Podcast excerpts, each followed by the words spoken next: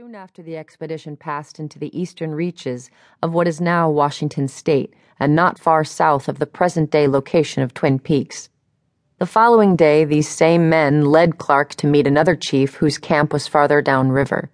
This chief was called Twisted Hair. TP. 21 September, 1805.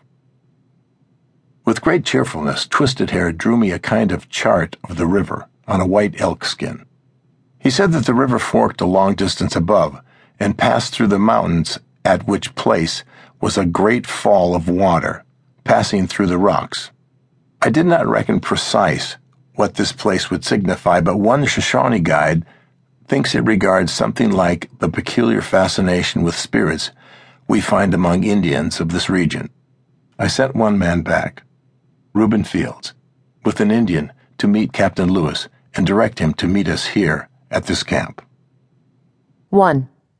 I have now heard from an expert who positively verified this section as William Clark's handwriting and a known part of the historically published journals. The two commanders of the expedition had indeed split their party to hunt for provisions a few days earlier. TP. 3. Excerpt from a letter written by Meriwether Lewis to President Thomas Jefferson, dated September 25, 1805. After receiving from R. Fields, I pushed my party forward to meet Captain Clark at the village of Twisted Hair. We spent the next several days gathering provisions and resting at the camp of Twisted Hair. The first night I questioned him about the map he had drawn for Captain Clark of the falls and mountains to the north. He said that near those falls, white people lived from whom he had procured three strange artifacts that he showed me. No one in our party recognized them or could divine their purpose or utility, save one.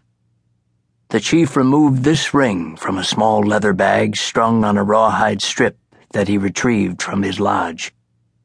Although his people wear many adornments of sophisticated design, this one appears to be of more advanced craftsmanship than any artifacts we've seen of native manufacture. The ring and setting have been expertly fashioned from precious metal or a bronze alloy, work you would only expect to find from a master smith. As to the white people from whom it was allegedly obtained, it has to date been our belief that no Americans or Europeans have preceded us into this part of the territory. It was also Captain Clark's prior understanding from the chief that we were the first white Americans they had encountered. This seems an assumption that we will now have to re examine. Perhaps the chief is simply telling a tall tale, and the ring was obtained through trade or barter from a French trapper moving through the area. Twisted Hair became agitated when I pressed him for more information on this matter. He pointed to the symbol on the ring turned it upside down and said something that our Shoshone guide couldn't fully translate about an owl, which one could say the symbol, viewed from that angle, vaguely resembles.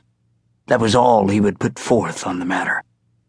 Our guide soon afterward told me in confidence that the chief had said the ring was related in some way to the spirit world they worship here the spirit world is part of their pagan belief system, and from all I've gleaned to date, bears no relation to our Christian God. For instance, as I understand it, they might see an animal like an owl as in some way divine. It was my belief that not only the chief seemed to be withholding deeper information from us, as neither he nor my guide would elaborate.